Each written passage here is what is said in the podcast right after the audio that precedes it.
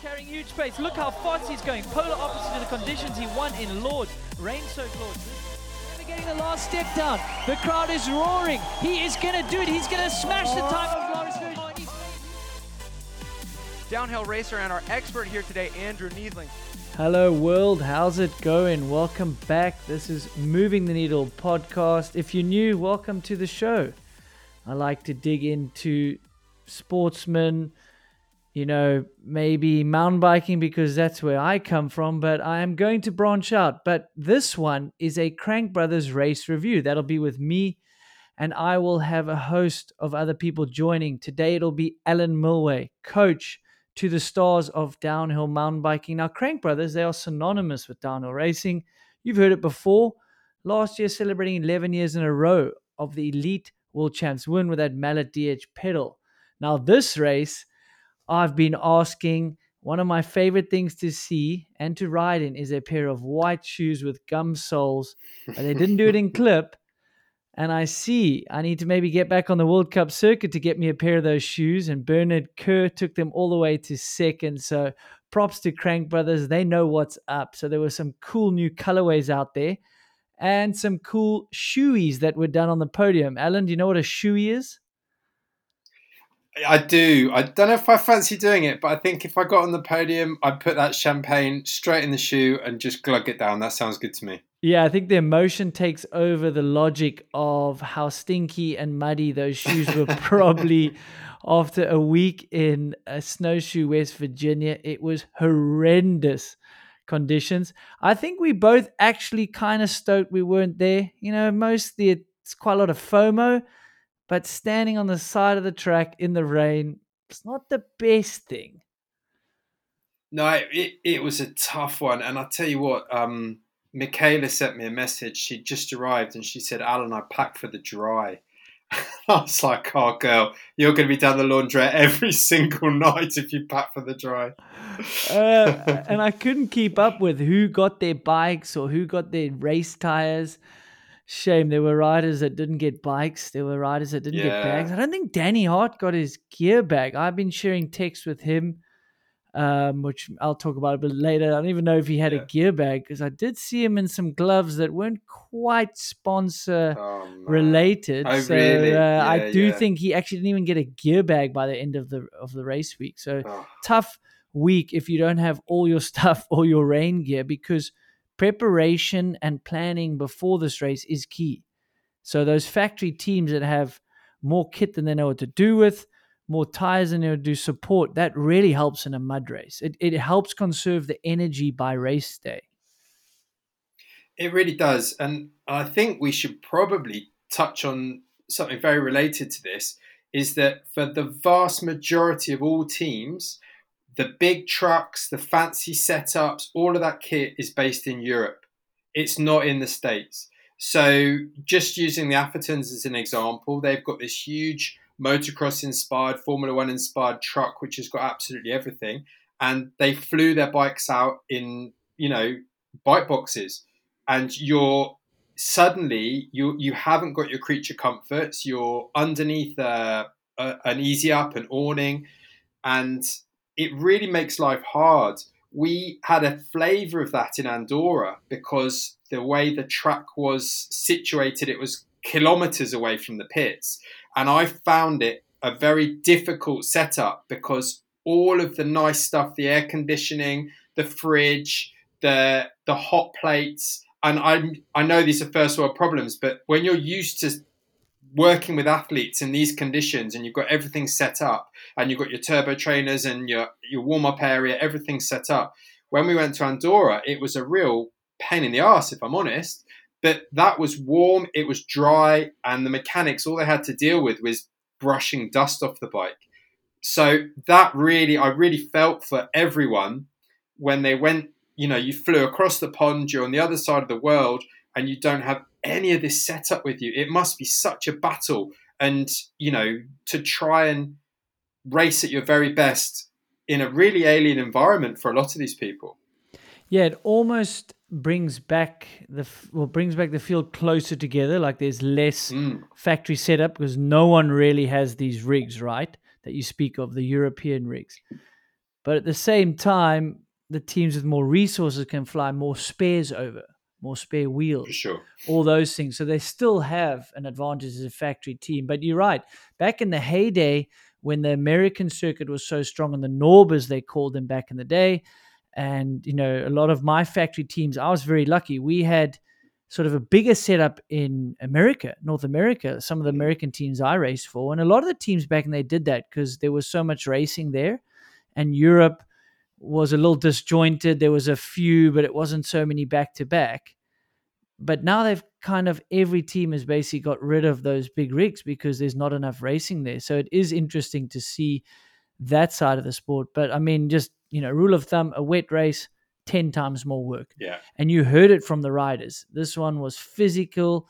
There's one thing when it's wet and you're dealing with your kit, but if it's like the J, it's pretty fun. There is grip considering it's raining most of the time, and there's gradient. But this one, it was such a Oh. crapshoot with the lack of traction and the inconsistency. You watch those practice videos, you listen to those interviews, you saw those race runs, especially sort of as the broadcast came live. I mean, it, it was just a roll of the dice in some areas, absolutely. Yeah, for sure. And I think that must be really difficult from a mental standpoint because there are some tracks where you go to the top of the track and you, you can visualize what you're going to do, you know what's coming, you can make a clear preparation of where you're going to hit a corner and how the bike's going to react. But, you know, we both know that feeling of when you're. I remember a track I used to ride, and it's not a World Cup track, but there was a track I used to ride uh, in Morzine, and it was sort of we dug it out and it was all these rocks and it was mossy and it was wet and it was slippery. And i used to just think i have no idea how i'm going to pop out the other end of this. Every single run it would be different. And that's what i thought of when i was watching you know these guys go down this track. I thought they're going to come out left right center feet off the bike swapping. And if you that must be really hard to deal with because you make it through in one piece then brilliant but uh, a lot of people, I think, were getting a bit banged up and hitting the deck quite a lot. Yeah, and I mean practice as well. You've got to get through practice. That's where someone like Cammie's approach, not wanting to hit the deck and building her weekend, and we heard it from Amaury, not knowing he was going to race, Exactly. potentially helped him maybe really build slowly to his fastest pace was his race run, as well as those were the best conditions of the weekend. So the interesting the tactics, and it would have been such, uh, and we'll probably use the term a lot. A lot of it was roll of the dice. Yeah. But are you going to go for the safe, clean run? But there's no guarantee you can get that clean because it was so slippery that even if you were on top of your game and you're mentally strong and there was no doubt and you committed, you could slide on one of those rocks, on those off camber rocks. And if you did that in a place where there was like that you really needed exit speed, it hurt you so badly. There were other places you could maybe make one of those mistakes, like we saw, and still get away with it. Um, versus when we saw these later riders, it was kind of, well, I'm going to go with a strategy. I might make a mistake anyway, so I might as well attack almost 100% in certain sections anyway. And you saw that roll of the dice, and it paid off because most people that attacked hard enough actually got away with more because they were almost carrying more momentum and they were more committed. And and to ride well in those conditions, it is commitment. I've done a fair share of rain races, and my best runs were fully committed and attacking. You know, You that have to forward attack. You attacking have because to. once you Yeah, yeah. hesitate, you get a bit tight in the bike, and that's when you get deflected. Um, Yeah. But you also see, like, really, like Troy's crash was didn't seem like he did anything wrong. He just kind of the front wheel just hit something, it pushed, couldn't get his foot out in time, and he was down. It didn't look like non-committal. It didn't look like he was hesitating. It just happened. Racing incident.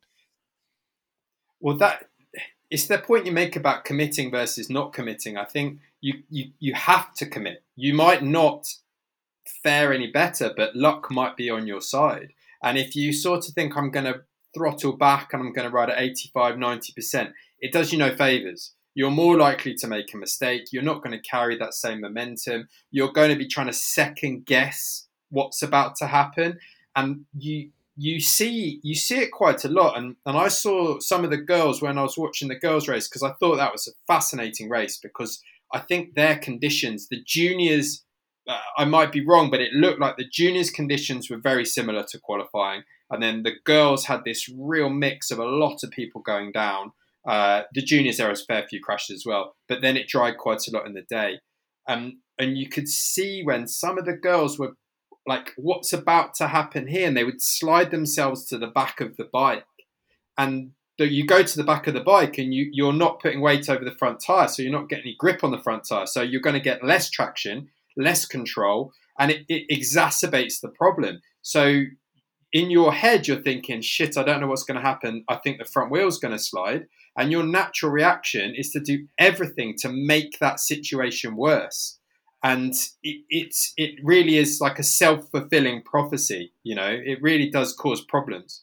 It's like in a in a car if you're driving a, a fast sports car and you're not, you know, if you overdo a turn and actually a downhill bike as well, the worst thing you can do is break in the turn, it stands mm. the bike up, and a car is even worse. It really yeah. unsettles one. You know, I have a horror story. I mean, I didn't crash the thing, but even though I know not to break in the turn, you get worried, you break. So you know, okay, yeah, yeah. I need grip on the front wheel, but I don't really know how hard and you move back. And Myriam spoke about that. You know, her her injuries and her preparation is maybe not as perfect as she wish. And she mentioned maybe got more fatigue than she hoped for, as well as a very tough track. Especially if you make some mistakes and you're fighting the bike, but you're still going, you're going to be a bit fatigued. What happens when you fatigue? You kind of slouch back over the back of the bike. You're not as strong on the front. She mentioned that, and, and it was maybe a little bit of her body position, which added to what you mentioned, you know, a little slip of the front wheel, not enough momentum. If that track was steeper, it would be a lot scarier and maybe some bigger crashes. So we wouldn't want that. But that would help the riders in some of those conditions. But it's so flat in some of those rock sections. Yeah. That's it. And I think Myriam's a really good example of that. I, I, I still feel, and I think I've even mentioned it before when we've talked, like she's got so much potential. She's so fast, but I still think there's a couple of areas where it sh- it sort of shows that she's not perfectly confident. She's not sat into that bike like I think she would. And if you were to overlay her body position with someone like Vali or Camille, you can really see both of those girls look so nice on the bike. They're quite tall on the bike. They're looking way ahead. Their wrists are down, but they're quite upright torso, and that's quite different to the way Myriam rides. And I think that um, for me, Vali is this. Um, what's the word I'm looking for? she's got all the ingredients there to win and win by big margins. She looks fantastic on the bike, and I, you know, I, it just needs to click for her. And whether it's one area or another, I know that mentally it's obviously difficult. She feels a lot of pressure, and it was nice. It's really nice to see her come through that and take a win when she, you know, to get through that sort of monkey she had on her back. But again, here, I feel as though there's still loads more to come from Vali. And when you look at Camille, she just looks so consistent, and the way she rides her bike is, it to me, it's technically one of one of the best models, I guess, if you're looking at a technical model. And I, I, I never feel as though she rides the fastest, but I think she rides the most consistent. And because she's in a good body position, all those things we've talked about, it gives her more margin for error. You know, if something is to go wrong, you're in the right place to deal with it and it, it's it is quite interesting when you look at um, just some of the stats that have come up. I find quite interesting when you compare like the. I'm just going to try and bring something up here. When you compare the absolute fastest time, if you were to take all the fastest sectors versus the winner's time. So, you know, in the finals, Cami was still over two and a half seconds off the fastest theoretical time. So it's interesting to show that there is some consistency that she was, you know, putting into that. Um, and I think that's it is quite interesting. I think that's a strategy, you know. Well, it makes sense, though, because you know the notes I made, you know, Myriam's still fastest at the third split, and she was quite clinical, except for those little mistakes, which maybe a little bit of fatigue then there's just roll of the dice of the track conditions and maybe her riding technique and style. Nothing wrong with it. That's the beauty of downhill. You could say, look, textbook is a little bit more Cami, even though she's newest to the sport, is definitely more balanced on the bike. Myriam has a little bit more lower, hunched, attacking style, but does seem to get a little bit more weight over the back wheel. And she mentioned it herself, and you can see it when she gets fatigued. That's where she goes. That's where a lot of riders go when the arms get fatigued.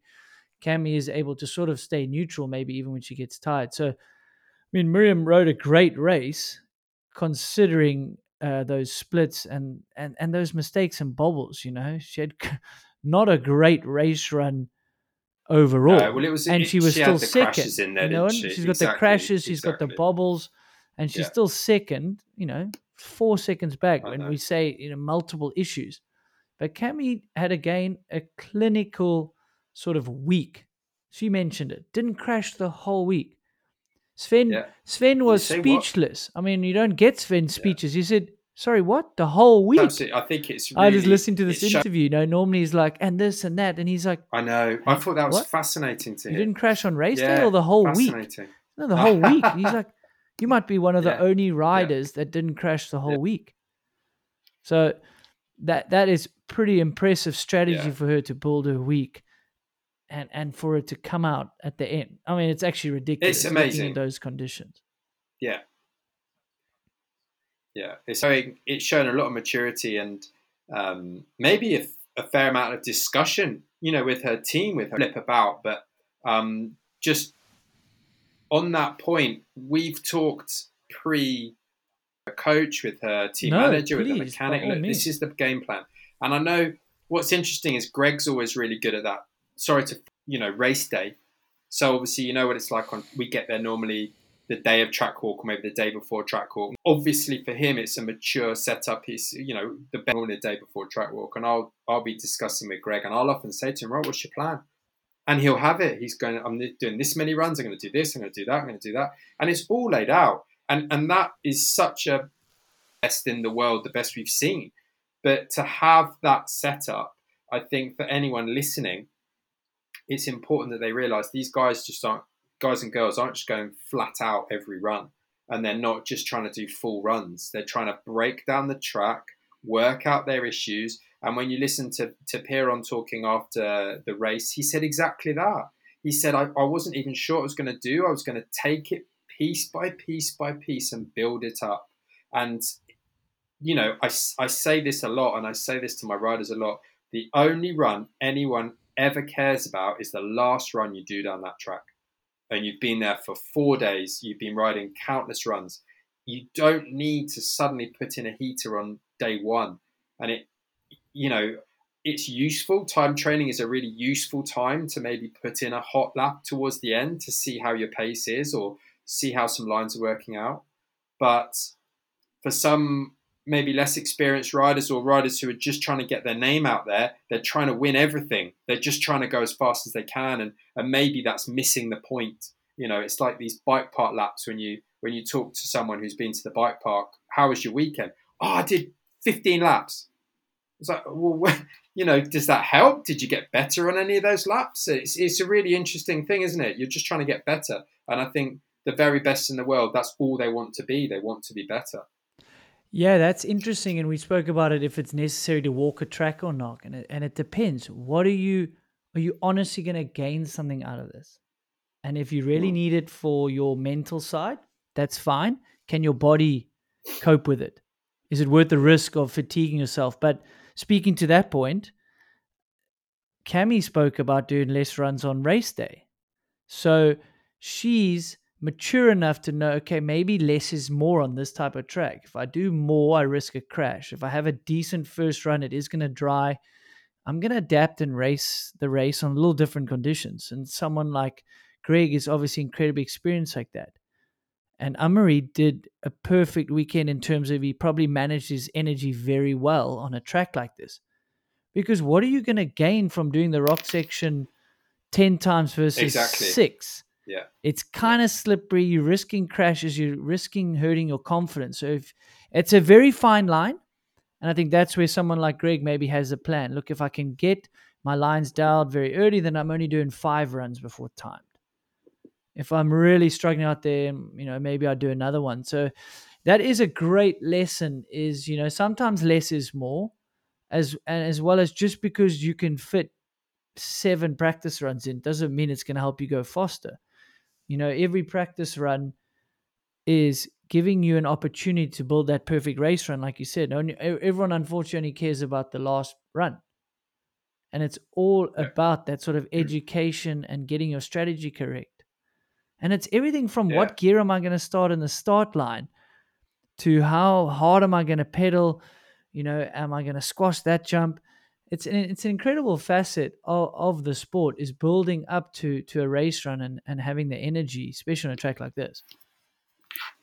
Exactly, and it's what what these riders are actually doing to their bikes between the setup. I've heard some interesting things about Vergier and how he's doing a lot of work apparently on that bike. He's changing stuff all the time, and um, I find that fascinating. And Greg's definitely one of those people. And Greg will use his runs for those things. Do I need the bars a bit higher?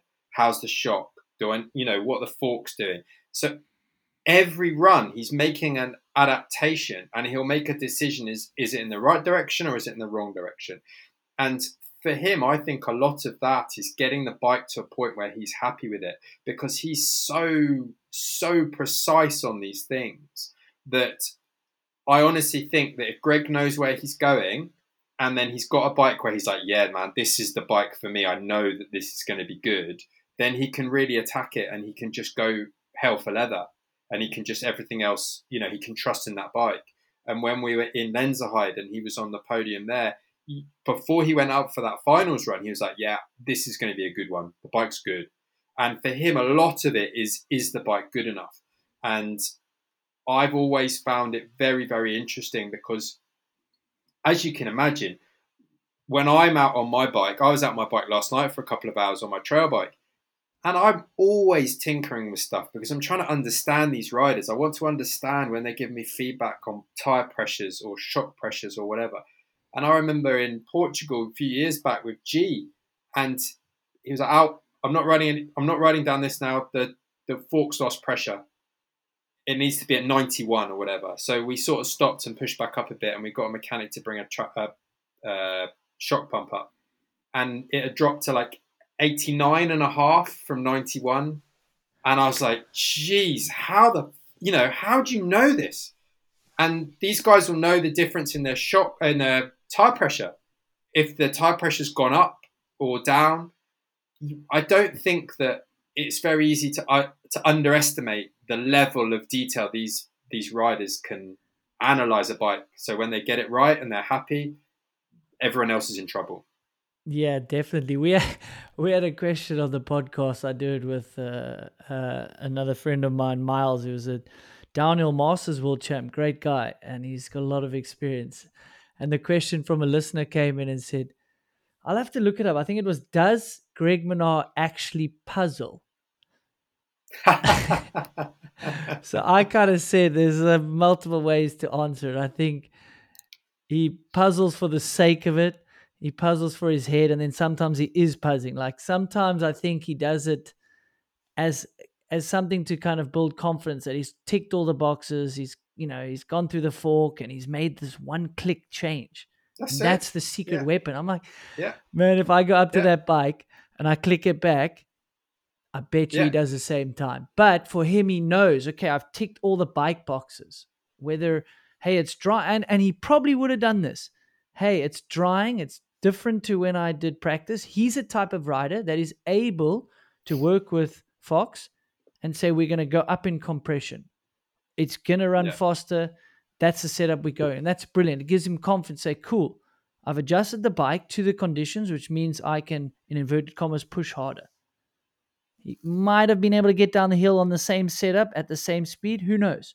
But that's the brilliant thing about the sport. It's those little things that could actually just oh, help your mental more than they actually help the bike setup That's exactly it. Because the difference between being able to ride down that track well and fast versus attack. It was that I think that's the word of the day really. You know, you brought up at the start of the podcast.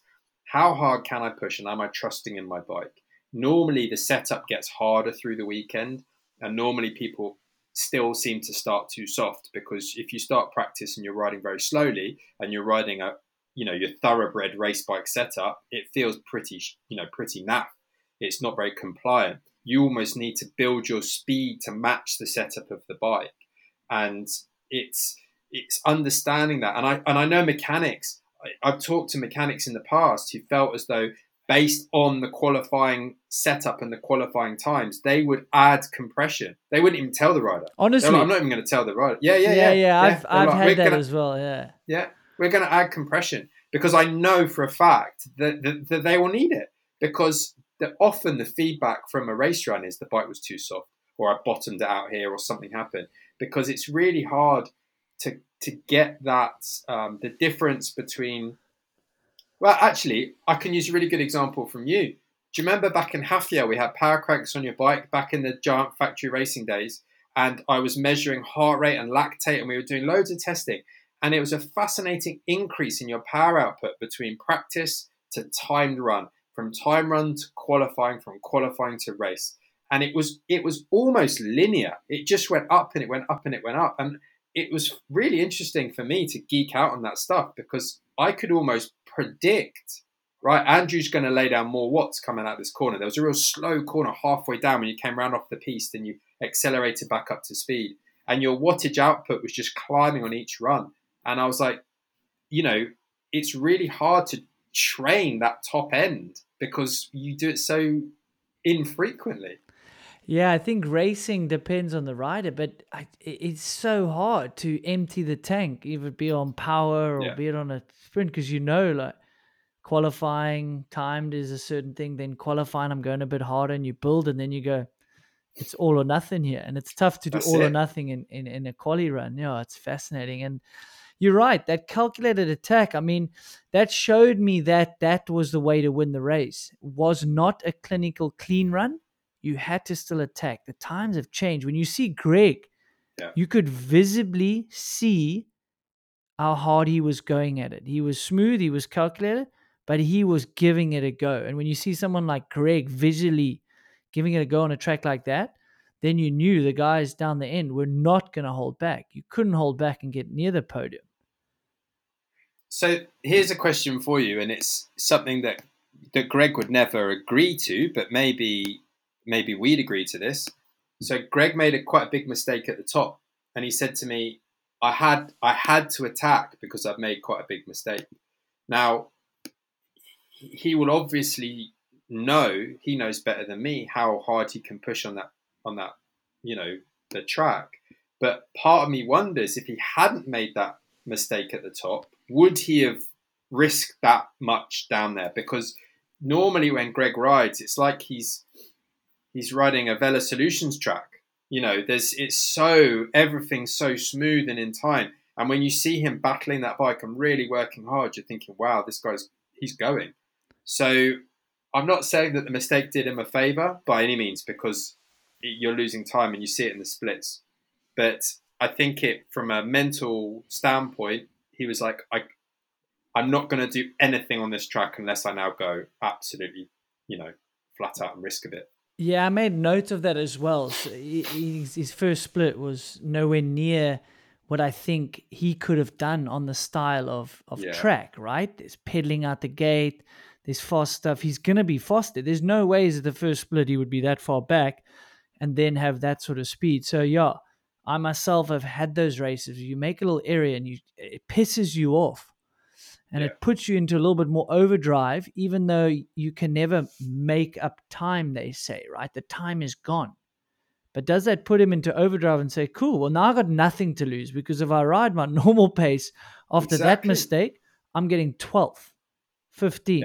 Yeah. So, yeah, it, it, it can be a little bit of bliss. You never want it to happen, but you can obviously override after mistake and make mistake after mistake. But he was, you know, he knows the Yeah. speed of his track and maybe someone of less experience won't be able to make up for those type of mistakes but he clearly had great track speed right to be able to Oh, to make up it you, you know so yeah that's interesting and and uh, whether he'll admit it or not yeah it could have done him some good having a little mistake he'd probably rather Yeah, have it the other way right clean at the top this is it. consistent. He, You know, Exactly. maybe he's a second quicker uh, overall with a perfect run. But yeah, that does. It's interesting in the wet to make up for it, and you can if you get away with it, you can make some serious time. And you mentioned it down the bottom.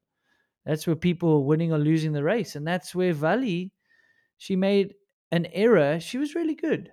She just made an error where made some notes here. She was risking it, which I like. You know, she's kind of it seems got over the sort of crashes, and she's not riding too tight. Inside on some she of the lost drops. the time at the bottom, Yeah, three, big- four, and five. Yeah. And it was a flo- uh, before a Fospit. So that for her is one of those places. If you make a mistake in a certain area, get away with it. Not down the bottom on a Fospit. So yeah, that's an awesome question posed about Greg. And I would certainly agree it, it probably fired him up a little bit more in some of those sections. Yeah, and and I think that with the nature of this track, and it's worth mentioning. I think that MVP this weekend was Ronan Dunn. I Oh think, my God. that Yeah, lad's- please. you know, and what what's really important for people to know, I think it's really important. This lad has got all the ingredients, and everyone you speak to anyone at a World Cup in practice, they'll be like, Ronan Dunn's flying. He's done it through practice. And we I was joking with him in Andorra. I said, if you could put if you could just put your splits together, if you took your splits from over the weekend, from first run of practice here to second run on this day and all the rest of it, you brought your splits together from a race weekend, you'll be right up there because he's absolutely flat out. He's he's incredible rider, really chilled out, but lacking that sort of confidence in a race run. I think he's still desperately trying to prove himself. And that's the the enemy. Honestly, I think that's the enemy of a World Cup racer is when they try and prove themselves because they have this expectation. They don't ride on instinct. They try and do stuff differently, and it's no good. But he was able to just roll the dice, and it paid off for him. And you know, that's by no means a fluke. Like, don't anyone suggest that that's a fluke. I'm not saying this guy's going to back up every weekend, but he has the potential to definitely, and that was amazing to see. Yeah, well, 100% agree. He seems to be a real uh, favorite of the riders. You know, he gets a lot of mutual admiration after that result. And so you would say you do see him as a diamond in the rough, you know, needing to just sort of Yeah, smooth sure. smooth over those edges. You got the pace. You clearly can ride practice like a man possessed. Um, Yeah. But you're not over your head. He just needs to figure out that racecraft, right? Which he's so That's, young. that's exactly I mean, it. he's talking about not qualifying as a junior in 2019, Yeah, and I know, within- I know. within sort of third year Well. COVID. He's had Yeah, COVID. Yeah, this is exactly it. He's yeah. So he hasn't had a lot of race experience at the World Cup level. So good on him. And to qualify that fastest, I've done that. I've done Yeah. that out of nowhere. It is you shit yourself at the top of the hill.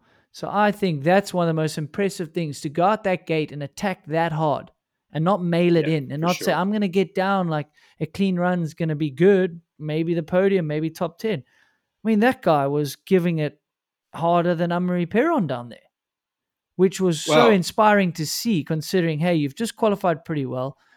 Let's get this thing down this hill. Let's get in the top 10 or let's maybe get on the podium. Let's get some sponsors happy. No ways. Didn't look like that from his riding style. I mean, he is a pretty aggressive riding style, but still. Yeah. He's the kind of guy that if you if you had two options, you had a nice double into a right hander that was the fastest line, or you had a hundred foot quad into a rock garden with sharks in it for an outside line, he'd go that line. He'd just be like, Yeah, just let's do that. I love that. and it's like I you know what I mean? And he does have that and it's really funny because he I think he's the person where there's something that people are like, oh maybe that's on. He's the guy who'll do it. You know, I, I I think he was probably the first one to send it off the road in Andorra where everyone was looking at that and I remember telling Charlie that, you know, you're gonna have to do that probably. And Charlie was like, Oh bloody hell. Ronan would have just been rah, just, you know, fourth gear, pull up. So I, I love the he's a lovely lad. He he bobs in and sees the guys. He's got continental link with you know the Afton team. He's he's a great guy, and I wish him all the best. And what, what you were saying with Pierron, he was two and a half seconds faster than Pierron in sector two. Like you know, you can't doubt someone's pace when they take two and a half seconds out of Pierron. No, it'll be interesting to see how he does on drier tracks and different forms. Like, does the wet just help him sort of be comfortable. But I think if you can do that in those conditions, you can learn the rest. You can learn the racecraft. It's very tough to learn speed and raw aggression Yeah. like that. That's a great trait to have, you know. I mean, you can you can still train harder, but to to have someone I'd rather have that than someone that's training super hard, super fit, but you know, maybe not the wet skills or or the the raw speed is is is awesome. And speaking of raw speed, I mean Bernard Kerr, it's been coming. I text him about oh, I gave him shit about uh not having his facts correct about a triple because in the last podcast with Sven, Bernard reckoned it's been a long time since someone done time training, qualifying, and race. Like he said, it was way way back. Yeah, yeah, yeah. I was like, yeah. no ways it's happened on this podcast. So we went back, and there were some awesome listeners that also messaged about it. And uh, it was Maribor last year. Loris Vergier with timed run quali race. He did the triple. Anyway, and I said, hey man, keep it up. Something good is coming. I'll find the text. Now I didn't know if it was going to be second or maybe win, but it just seemed like he was always there for timed runs, in and around there with qualifying. Just didn't get that race run he wanted. So I was almost no So what is it? surprise that he that Yeah. he got so close here. Well, I, I, I, I did something that I really shouldn't do, and I really Let's apologise to everyone. I read, I read the Pinkbike comments. Oh, oh dude, you- you- shit! Yeah, oh, I, I went there. I was uh, no, no. but someone put a comment up that that I actually was just like, yeah, I, if I was a member and I could click like, I'd like that.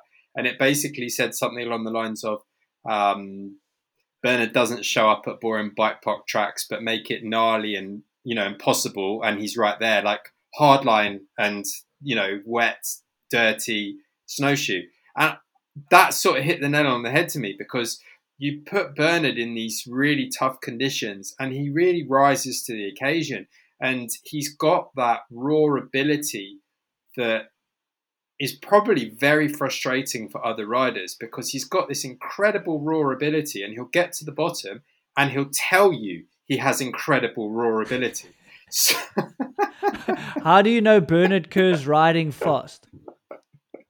he tells you he's riding fast. He will tell you he's riding fast. And that's what I love about him. I've got a hell of a lot of respect for Bernard. Oh, he's- I love to give him brilliant, yeah, shit. he's. We all do. But I text him, I He's send him a screenshot. Sorry, champ. Loris did it last year. Epic racing, big things to come, rooting for you. Ha ha, Yeah. shit. Yeah. Yeah, I know he did. Thanks, man. We on. So he's incredibly confident, and I just think his years of ex- he has been out there a while now, right? And I don't think he's Yeah, given sure. every year the focus like he's done this year. He's been out to Queenstown a lot of uh, off seasons, which I really think has helped his skill. I mean, he lives on his bicycle, and like you say, you go up to Surrey Hills, he's gonna be Yeah, really sure. fun to watch. But I think this time and this off season of riding downhill bikes in Queenstown, it's all coming up to a four year and and it's paying off, you know. And you can hear him. I think he wants. Didn't he say if he wins one, he'll retire or retire from racing downhill?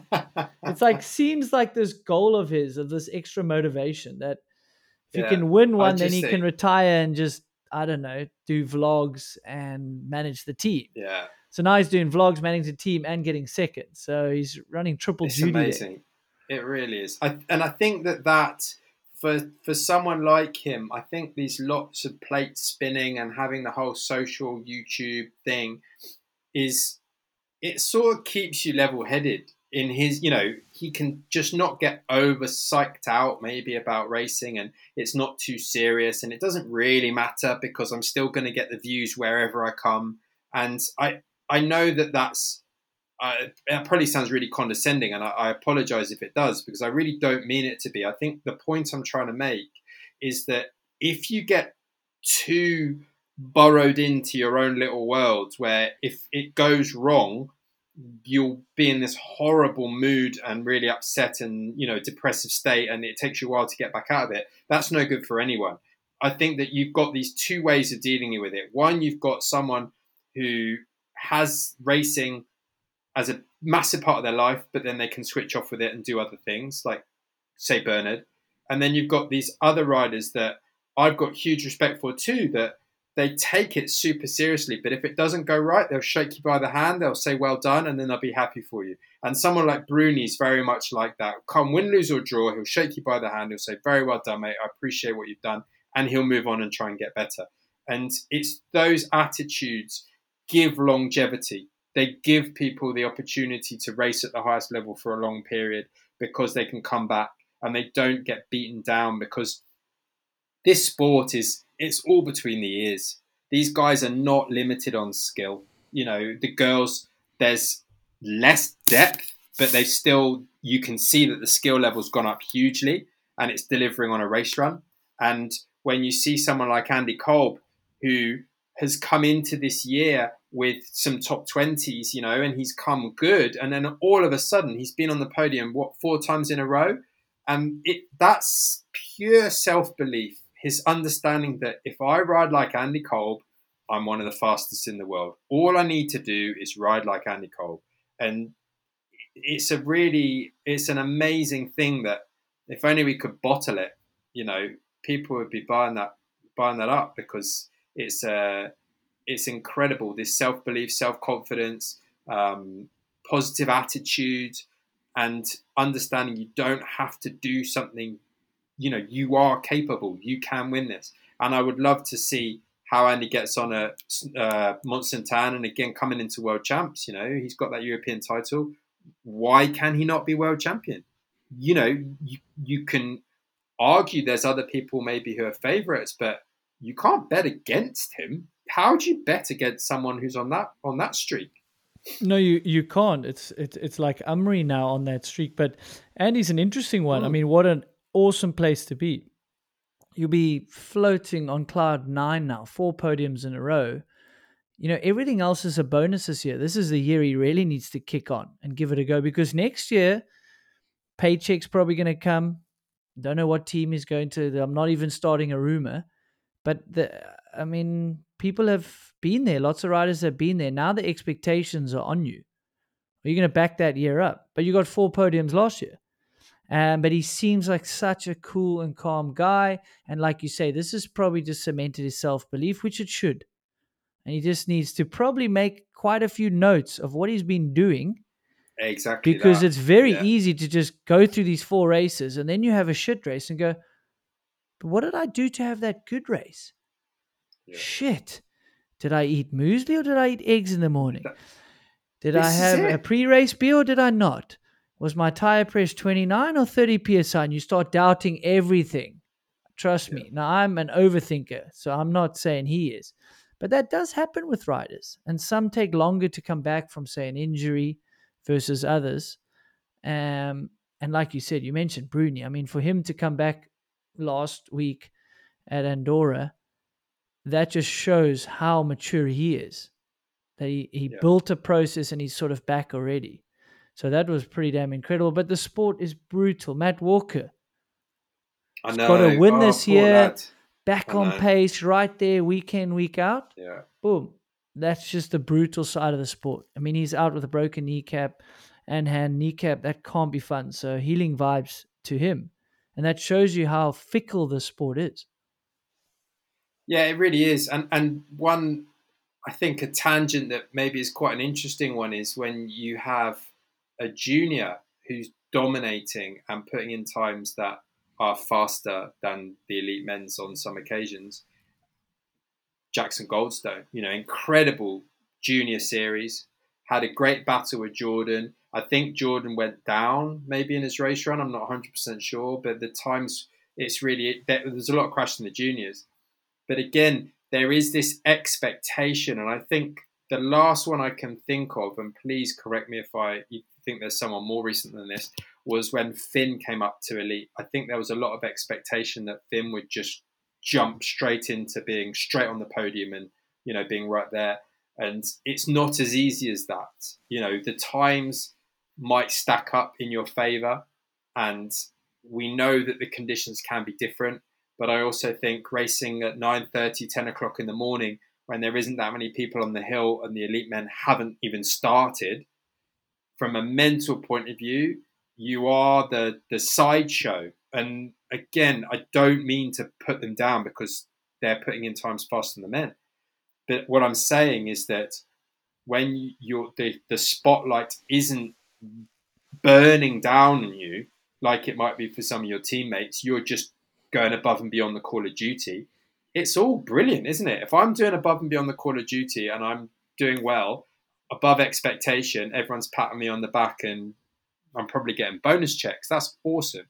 The difficulty comes when they say, right, this is what we expect. This is in your contract as almost a minimum. So I think that it will be really interesting to see how these things pan out in the future for these up and coming riders because it, it's it's difficult. And maybe with the Discovery Channel, I don't know how that's going to favour or not this transition. Yeah, well, I mean that rumor mill's going so sideways. I don't even yeah. know if we want to touch on it.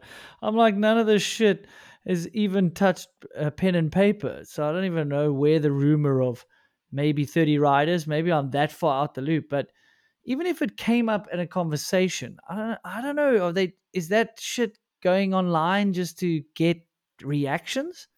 But anyway, if you're a junior, I mean, look at Aaron Gwin. He's having some had some off races, so he gets 12th. You put a junior up in elites and you don't have your best race, you get 35th. That's not going to feel that good. You might have still been second in junior, but a year later, what happened? You got 35th. You got 12th. You got 15th. No, it's a whole different ball game. I think they have the talent. I think they have the speed, but it's not that simple moving up. It just isn't. It's just you're not trying to beat two or three riders. You've got the pressure of trying to beat 60 in a final, you know? Yeah. Yeah, I, I, know, and and I've always wondered in my head whether an espoir category or an under twenty three, as I think they now call it, is would be beneficial in downhill to give that stepping stone, and and maybe maybe it wouldn't, but maybe if they do change the way that the the field is stacked with this, you know, hey, uh, I don't know. This this top thirty thing came around about four years ago. That was the first time I heard about it. There was a lot of talk about this a long time ago. So I've heard it all before, and nothing's happened. Whether they scale it back again, I don't know. But I think the fact is, is you you need you can't just go right. We've got the top guys. This is our Formula One grid. You know, it's this is the top twenty. We're going to build their characters. We're going to help you understand who these people are. We're going to build stories around them, and we're going to have them all film live.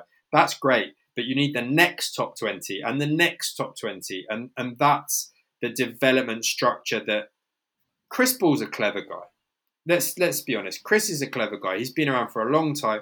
I don't doubt him in the slightest. I wish him all the best, and I'm sure he'll do a good job. I don't think he's got any short-term plans to cut anything off at the knees. I couldn't agree and, more. I mean, next year there's you know no I mean? ways. I mean, everyone's losing their bloody marbles on this. I agree with that. I I yeah. think it's a transitional period. I don't think they've had the time. I don't think they would want to. I don't think much is going to change for next year in a good way. Whether whether well, it's a it. it's a rumor or they said is that where we go in the future? Who knows? No one knows. We're not at that table yet. The riders want to try get at the table. I think they deserve it. I think I can't wait. I think there's going to be so much positive if everyone works together in in the future. But that came up as well. We got asked that is a U21 or U23 a good idea? Yeah. Me and Miles in this sort of our world of MTB where we take listener questions. So if you are listening, hit us up with questions that come up in this podcast. We'll try listen uh, answer them, or I'll reach out to Alan. We were both pretty for it in like that transitional period. Some juniors take way longer to progress into elites than others. Um, yeah, absolutely. So maybe for teams that's quite a cool category to have. You know, maybe I like it. U twenty one, you probably U twenty one, maybe three years of it. Hey, and it's not compulsory. You want to go straight to the big boys, the elites, go for it. Yeah, it's like the motocross. Yeah, I, motocross yeah. has two fifty F and four fifty. Um, it's maybe a chance to give a guys few more years or someone that wasn't able to skip school or have a factory ride as a junior, but he's a talent. He might just take longer to, to get there. We have a lot of those riders in the men's field right now. They weren't the best juniors out there, but they are some Well, I think big yeah, names in the elite category. I agree. I think Coulanges is probably a good example of that, and I think that having you know using you've just hit the nail on the head. Really, I I work with a lot of up and coming young riders, and it is scary in a way to see the almost full time commitment that's been put into it. And I I don't think I'm being negative in saying that. I just think that's the fact, and they they see it as a potential career choice, so they get into wanting to commit everything to it. But you know, I used to be a PE teacher. My wife is an academic, and I think if my daughter, I've got two daughters, and if my daughter was like, right, I'm done with school now, Dad, I want to be a professional athlete, I'd be like, whoa, can we not find a middle ground? And the thing is that the middle ground, or the you know, the continuation of either education or work to fund it, is that you may be slower to develop. And there is a lot of um, long term athletic development data out there to show we mature at different rates. We, you know, get stronger or fitter or more skilled at different rates, depending on this peak height velocity in your growth and all of this other boring stuff. But we need to let these people grow at their own pace. And I think that if you don't make it by 18 and they're like, well, you've had no junior career, see ya, you're off, that's really tough. And I think that this under 21 or under 23 or Espoir category, whatever, would allow those slightly more, so we say, slow burners to come through and, and actually shine a light. And like motocross, there are some riders that will stay in the, the 250F, the lights class, longer. And Jet Lawrence is going, I want a 450 ride, apparently. He's jumping on the 450. And that's great. But that's great because he's probably made a decision. You know, maybe he's sending Roczen into retirement. Who knows? Yeah, it's an interesting one. It, it is an interesting one. And for those juniors that come straight into elite and can, and make it, that's awesome. At least you know you've got a career in mountain biking if you stay healthy and you work hard at it. I wonder if you're doing some people a disservice of giving them false hope. Well, I'm going to do three years in U21. Yeah. Times aren't quite good enough, but I'm just biding my time and I'll get another pro contract hopefully when I get out of U21. Um, and unfortunately, people do progress at slower rates. But I guess what I'm trying to say is, are we seeing some people put their heart and soul? And I'm not saying don't go race around the world. It is one of the best educations you will have. But if if you're doing it just to get that pro career, is there a false expectation on that by creating that category? I don't know. There's pros and cons to a decision like that. There, there really are. And I think just maybe one more point on this is the two things is if you race, you do that extra Espoir category and it's not working out for you, then there you go. You've had a great career, time to get a job. And maybe that's a nice time to go, I've done everything I can. But I have to say, when you're looking at privateers this year, Taylor Vernon, factory ride as a junior, moved up onto a couple of programs, was on that sort of non starting Unno program with Greg Williamson, came back off that, full privateer now. He's got some incredible results. And if you lay Taylor's times against a lot of factory riders, he's beating a lot of riders. And I'm not going to name names because I'm not here to do that. But all I'd say is if you're looking for a rider, Taylor Vernon's got to be on your list as, as one of these potentials. And he's just been grafting. Him and his dad have just been putting the miles in that camper. And maybe he has got to that point where he's a bit more mature now. He knows what he needs to do. And I'd love to think that next year we might see him sign a deal and he's full time paid athlete. Yeah, I mean, and he had some horrific injuries early on on, on the factory riders when he was on GT with the Athertons as well. So, yeah, I mean, injuries do happen and some people take way longer to get back. No, absolutely. Let's uh, cruise down some other notables. Vergier was up by 3.5, crashed in a flat rock section. That's annoying, but Yes. you know, oh, it's so tough for him, eh? He's just shown shown his back and then His speed. yeah, his it's- he's speed got is the speed. incredible. I think Troy's back on pace as well, or at least on this style of track. He showed it here. Yeah, he didn't really show that in Andorra. It's interesting to compare how things were because in qualifying in Andorra, Vergier pulled out that much time in the very bottom section. We were rewalking the track and we were standing on this bridge going, right, how has Vergier got a second and a half from here to the finish? And we were scratching our heads. And I've scratched my head at, at Maribor when he was pulling time. Me and Greg were standing there, and Greg was like, How's he pulled three seconds on me from this point to that point? you know, the guy's unbelievable. And yeah. it, it's, I think that's, I don't know, in a way, it's that's the excitement of the sport. He's not. It's not going to affect his deal for next year. He's one of the most exciting riders to watch, and it is frustrating for everyone when he crashes. But that's quite for me that it's like tantalizing, you know, because going comparing what I was with the girls, Pierron's finals time, his winning time, was nearly three seconds slower than the potential fastest time. Yeah, that's interesting. I think some other races you would see way closer to the actual fastest time, but considering what a roll of the dice this track was, you could understand that the virtual fastest time would be quite a bit faster because people were going to make mistakes, right? Greg did the mistake at the top. Amaury's not going to have a perfect run. So that's fascinating. And we keep an eye on that in the other races, like a dry race, sometimes you get super close to the virtual fastest time. If Absolutely. not the fastest. Yeah. Yeah, because you, you do get some riders that basically take all splits. You know, they're they're either one or two through all the splits, and therefore that's the theoretical time anyway. But to have um, a track where it clearly was really technically difficult because of the track layout, because of the conditions, it meant that probably that attitude of just you know keep on trucking, keep on pushing on, uh, not let that mistake. You know, in some tracks, if you're riding one of these really bike park oriented tracks where you make a small mistake and you're like, wow, that's probably me done. Where where were we? That nine seconds separated the whole of qualifying. I think it was Andorra, might have been Lenzerheide. You know, less yeah, than ten seconds. Would be quick. Lenzerheide. Yeah, it separated the entire qualifying field was something like nine and a half seconds. So you can understand if you make a bit of if you're a, top 15 rider and you make a bit of a mistake, that might be you you gone. You're you're out the back door.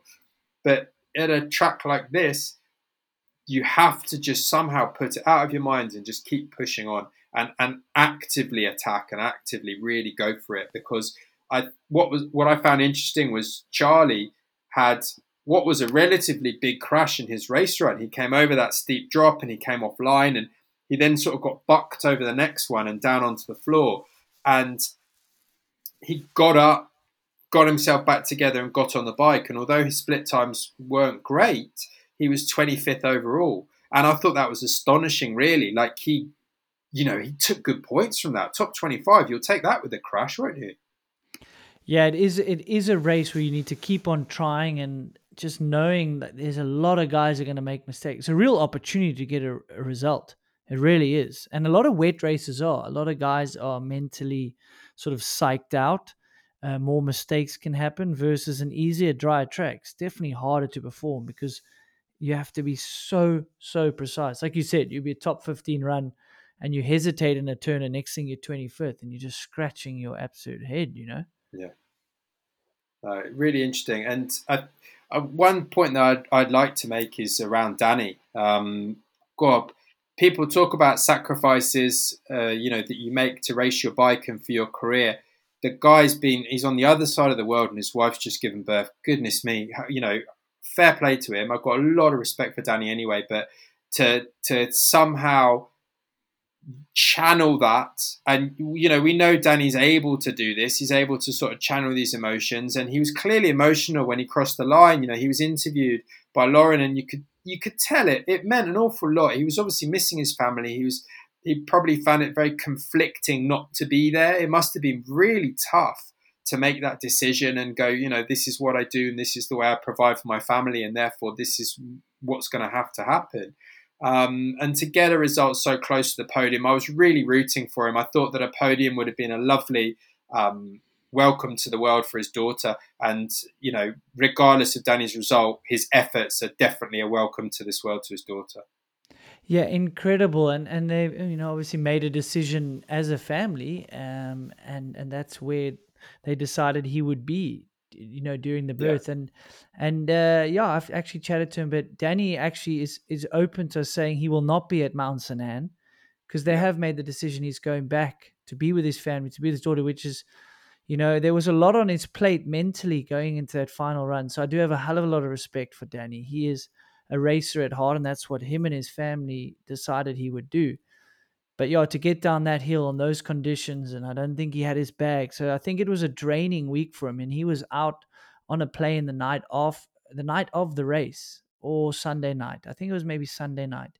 And we've been texting a little bit, and he and he was happy to share and ask, you know, let the guys know I'm not going to be at Mount St. Because it means a lot to him racing and he listens to these podcasts and he sometimes they're traveling in Europe and he's in his camper getting Wi-Fi and he's I'm just finishing off the podcast and he you know he's a race fanatic. He's oh, do you really think so and so was faster at that split? Sophie says I just need to let it go. But it's bullshit right? And I'm like Danny I agree with you. I think it's bullshit Yeah, yeah. something was a bit off. Yeah. but um yeah props to Danny and uh you know thoughts with him and his family he's gone back to be with them and I, I think that's Absolutely. also I think it's amazing. a mature decision as well. Um, people might say, "How could you be at the race?" And it's well, the family decided. You know, it's what they wanted to do. Um, so he won't be at, at Mount St. Anne, so he'll be missed there. And a heroic effort by him. I think there was Yeah, a lot of exactly that. emotions to get down that hill in those tough conditions. Yeah, which, uh, however, it worked out. He was there. He was going to do his very best, and um, yeah, fair play to him. I, I think it's it was it was amazing, really. Yeah, awesome. I've obviously super proud of Dylan. Uh, he's got 11th again. He's cracking on the top 10. Yeah. Um, I think it's coming soon. Hopefully, he gets on that uh, world's team. So, uh, great track for him. He is so clinical, smooth, and clean. And I think he had, you could argue the later you went, the better the conditions were. Yes, it was treacherous in some of the rocky wood sections, was never really going to get dry. But the other parts of the track that had, you know, sort of some daylight and stuff like that, definitely getting faster. You could see as the times, the the skill and the qualifying, yes, you know, they were going to come down, but I do think the conditions got better throughout the day. Yeah, I, I think so. And and in a way, we've had a few of these races where it's a bit of a shame. You know, Leogang comes to mind where you're you're riding in the pouring rain and the wet, and then by race day for the top twenty, in some parts of the track it's very dry. Um, but that is mountain. That is the conditions that we race in. We all know that's coming, and we have to be, I guess, mindful of how we practice, like we mentioned earlier. Um, and looking forward to Mont Town, what are you thinking? Into do you think that's going to be another wet one? Have you got any ideas on uh, Uh, how that might might turn out? I haven't looked at the weather. I would be lying if I, I looked at the weather. but I mean, there's often afternoons thunder showers. We've Yeah. all seen it doesn't affect it quite like snowshoe. Uh, runs from Gwin, the late Stevie Smith, have definitely shown Yeah, if True, you're willing to true. to risk it and attack, you can get down that hill pretty damn quick, even in the wet. So it'll be way more of an even playing field. I, I, I think the people will real have a real bone to pick with the people that crashed out. Gwin's going to be hungry. Vergier, Loic, those guys are going to be really hungry. You know, when you when you have a race like this and you you don't quite get that race run, and now you got another time uh, shot back to back. I mean, they, those guys I think will be more dangerous. And the same goes for Myriam. I think she's got some fight in her for for Mount St. Anne. I agree, and it's it's going to be an interesting um, sort of end to the season, really, because the Mont Saint Anne very physical track, and then they have to fly back, and they've probably got a week at home. You know, maybe ten days if they're lucky, and then it's World Champs and Val di Sole. So it's it, there's not an awful lot of rest, and Mont Saint Anne uh, is a very physical track, and it's one of those tracks where some people can have a good feeling about Anne and get some good results. And like you say, if you've got back to back races, for those people that haven't had a result, it's maybe a bit easier to deal with because you're like you're so hungry and you don't have to sit on it. You don't have to stew. You can just get straight back on the bike and go right. Let's try and you know right some wrongs. So it might be really exciting. Yeah, and interesting. I mean, Amaury can uh, lock up the title there. So, I mean, is he? How is his motivation there? Does he back off a bit, knowing that Worlds is still a you know big task room? Has he spent a lot of energy getting all these wins? You know, does he have the internal motivation, energy? I think when you get to Les Gets, I think doesn't matter how tired you are, how late in the season is, that is going to lift the French. That's for damn sure. So, Oh, yeah, you're bumming me out. We're almost uh, we're almost through this race season. It felt like it took a while. It took a while to get going, I know. and Yeah. now the race fans, whew, it's coming thick and fast. And then the question marks start. What's happening next year? I don't. I don't think the calendar's out. I am just as positive as you are about next year. I can't wait to hear what's going on. But Alan, this has been great. We might not have got to every riders. There were a lot of riders that had some great results. Um, you know, top 15s. Ethan Craik was there. I don't know a lot about the Frenchman, and excuse me, uh, Matteo Ingeges. Yes. He got a yeah. great result. So this is often what happens. These are guys we don't see all the time on the broadcast, um, and it's great to see them see them up there. Um, David Trummer back in the mix there. He's good in the wet. Uh, that's nice to see him up there. So um, and Laurie Greenland as well. He's not quite had all the results we know he's capable of, but you know, right up there as well. Why don't we go hear from some of the riders? Thanks so much to Sven Martin, who was on the show in the last episode and is an awesome contributor to the World Cup circuit. Works so hard, it's insane. And also thanks to Misspent Summers.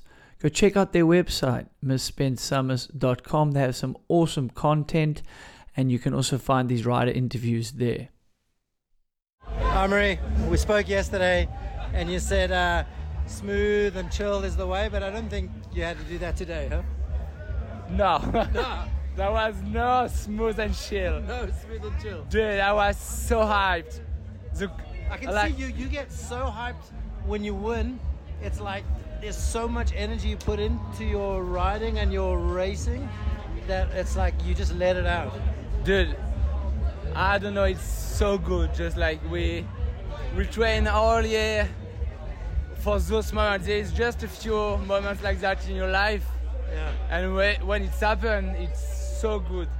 And here, it was even better with the quad because at the top, like before my run, like doing two minutes, Yeah. people were like!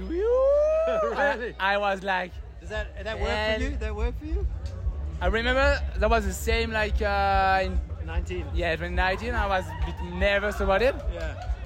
but today I felt really good. Like after the after first first my first training run, I was like so bad, like fuck, Oh, yeah. my back is is not working well. I'm struggling on track, and we just like I just little things, and I just like came into the second runs more confident, and I was.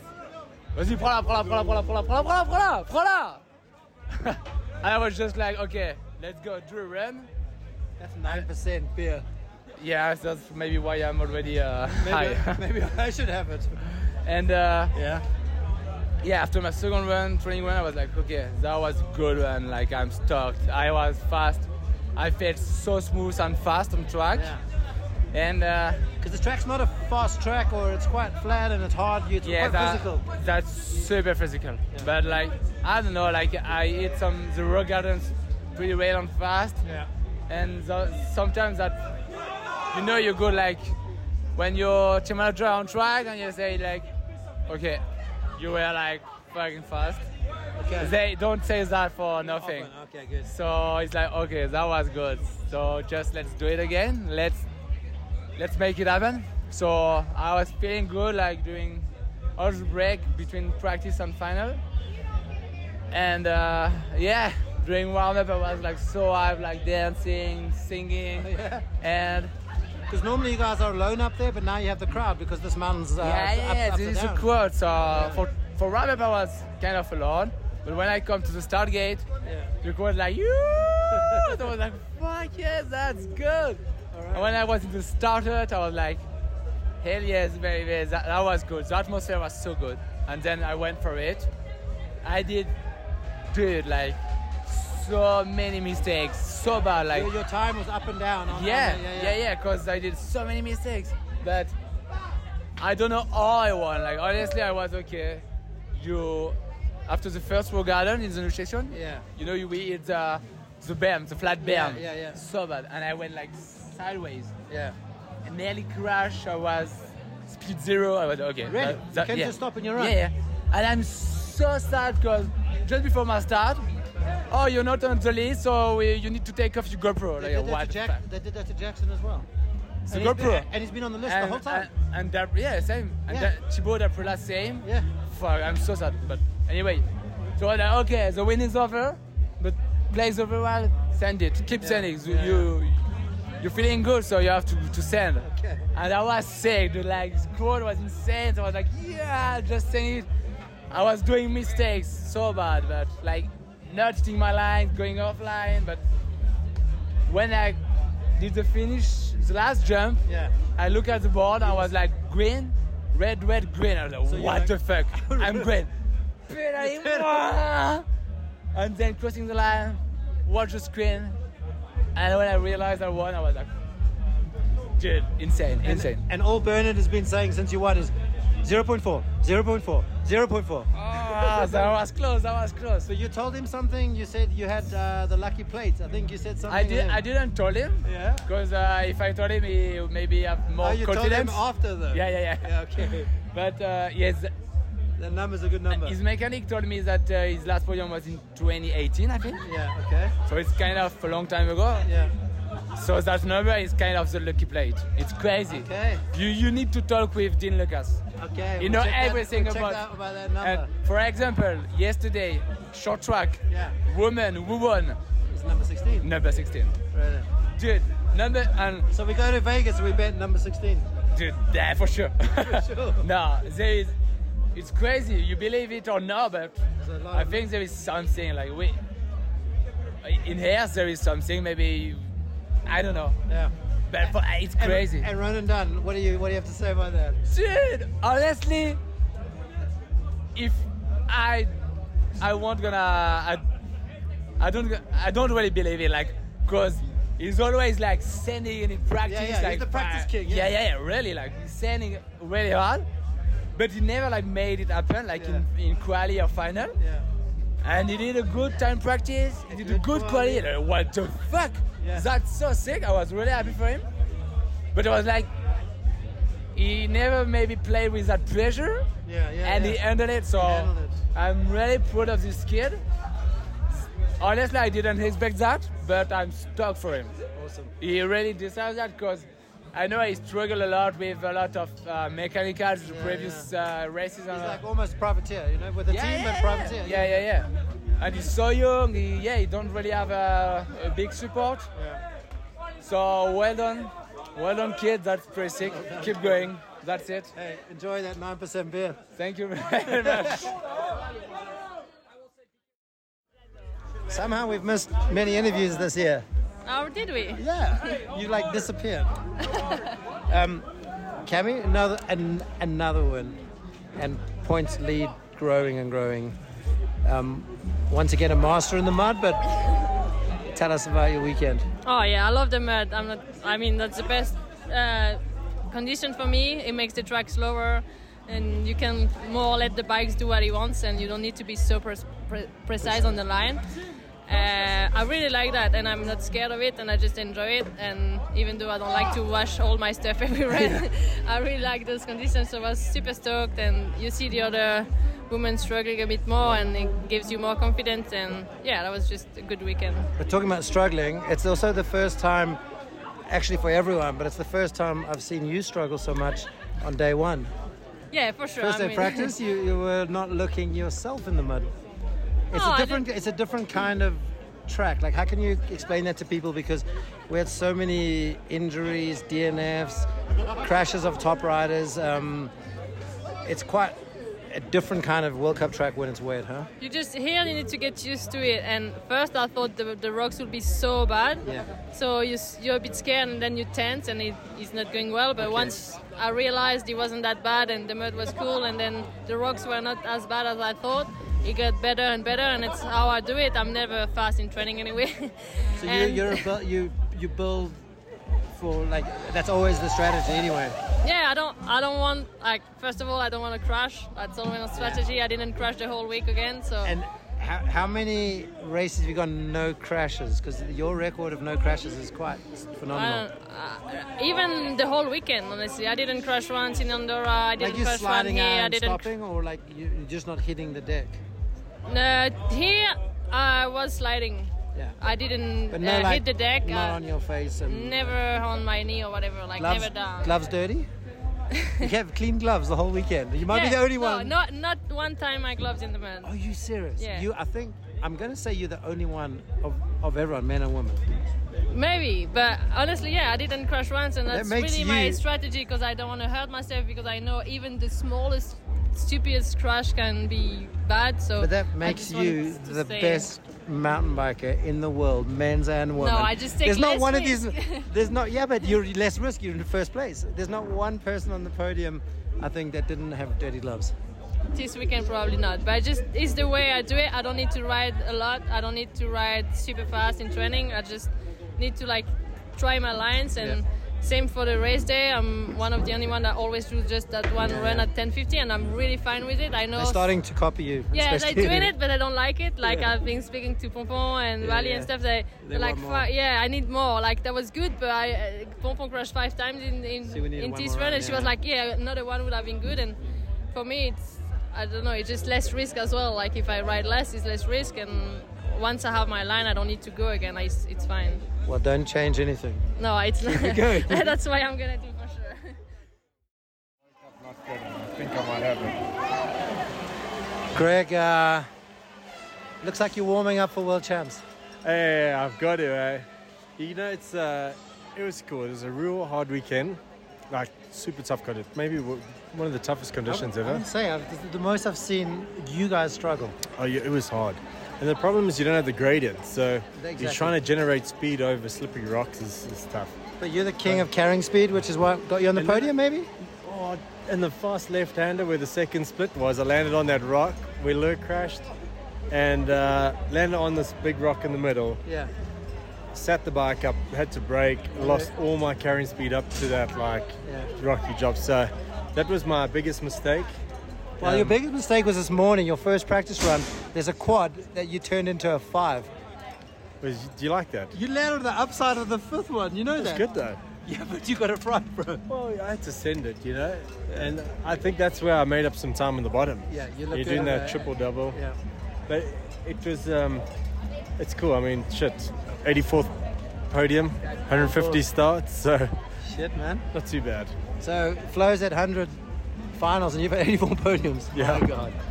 Um, yeah, not much to say. Good luck. Yeah, the next uh, uh, couple of months and a good one for you. And uh, Yeah, I'm hoping. I, I need, you know, um, we- we're in a good position, like bike wise, everything's starting to like gel wise. You know, we, we, we're a new team.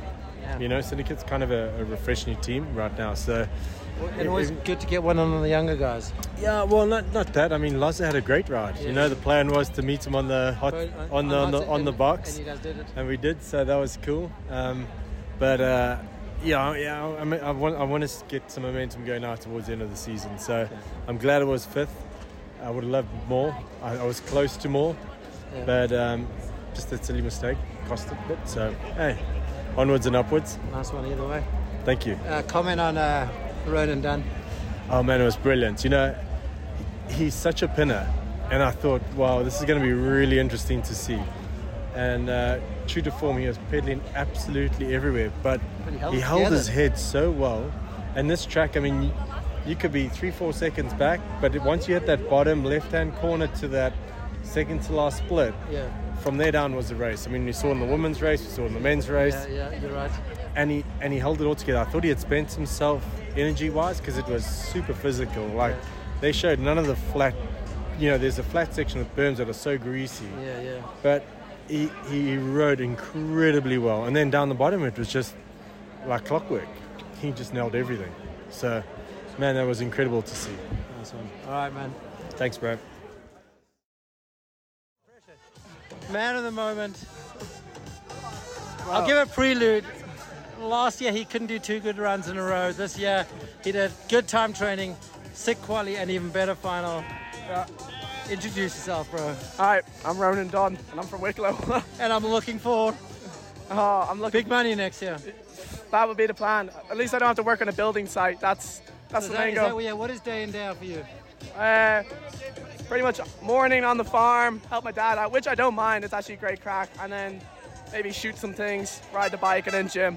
And that's my day, and I love it. But uh, but I heard you. When did you start racing downhill? Uh, last year was my proper full season racing downhill. First World Cup, but when did you start racing like BDS or national races? Like how long have you been riding bikes? Probably 2017, 2017 would probably been my first proper year. But my first abroad race was a World Cup, and I didn't qualify. So that was last year. Uh, no, I was in the 2019 when I was a junior, but I, I was nowhere near qualifying, and then 2020 was first, 2021 first proper year. So, so in two, three short years from not qualifying, Yeah. even not qualifying as a junior, Yeah. to on the podium in the lead. I, I can't believe it. Yeah, it's a dream, dream come true. Oh my god. This track scared and was difficult for a lot of riders because it, I mean, we saw how difficult it was out Yeah. there. Is it just like that's what you guys get all winter long when your off season is, or how, how come you and Bern so comfortable here? Like we always get slippy conditions in Ireland, but never anything this mucky. So even I was surprised to get that P8 in time training, and then qualifying, I couldn't believe it at all. And then fucking podium, that's a different world. So yeah, no, no like, no idea what happened. Yeah. Hey, now that you're big time, you're gonna cut these interviews short because you got to get to the podium, bro. Oh shit. Yeah. Fuck. yeah. Follow, follow Bernard. He knows. Oh. DJ, can you get my bike? You are such a competitive race nerd. I never thought I'd find you looking at the replays already. Huh? I'm like, well. You're like you're already working for next weekend. I stopped. No, uh, next weekend is gonna be is gonna be fine. But that's pretty cool to see. Like you guys are having fun. Big team celebration, Oh, yeah. second on the podium, but you're already looking at replays to see how you can improve. yeah, I mean, like Amaury definitely changed the mood of my day. I was like pissed off, and then like seeing this victory after after where I come from, I was like really stoked. But uh, yeah, I'm still a competitor, so like I'm still good, and um, everybody I crossed was like, oh, without this crash, without this crash. So I felt like I had Sorry, even I said that. no, I said you were at least at least you were on a race-winning run. Yeah. At some point. Yeah, at some point. Yeah. but I can see on now I've watched a replay that right before the crash, I'm leaning a bit backwards. So Yeah. when I do this, means I'm getting tired yeah, I'm, I'm tired. Yeah. And you were saying a lot of that might be you've had some setbacks, COVID knocked you back Yeah. in training. So usually you can keep the strength and keep building the strength, but you lost the strength and had to rebuild. Yeah, I mean, like compared to last year, for sure, I don't feel as strong. But uh, so for kind of the tracks that are okay, it's really enough. But this one, I think the last time I rode a, a track was that hard was in Cairns. yeah. And like yesterday, I really had this feeling, and this one was really tough. So, but it was the same for everybody. Anyway, yeah. you win some and you lose some, Yes, and, and you're losing sure. in second place. Yeah. That's not too bad. And there is so many moms today who said like, "You're such an inspiration for the kids to crash and to keep going." And Yeah. I feel like this is what I want to remember from uh, today: is that I never, Never give up. never give up. it was another fantastic race. I I probably had more messages of friends at this race than I have for a while. Um, I'm sure you're the same. You know, your mates who are maybe more casual fans, but when they they sort of really engage with the race and they find it super exciting.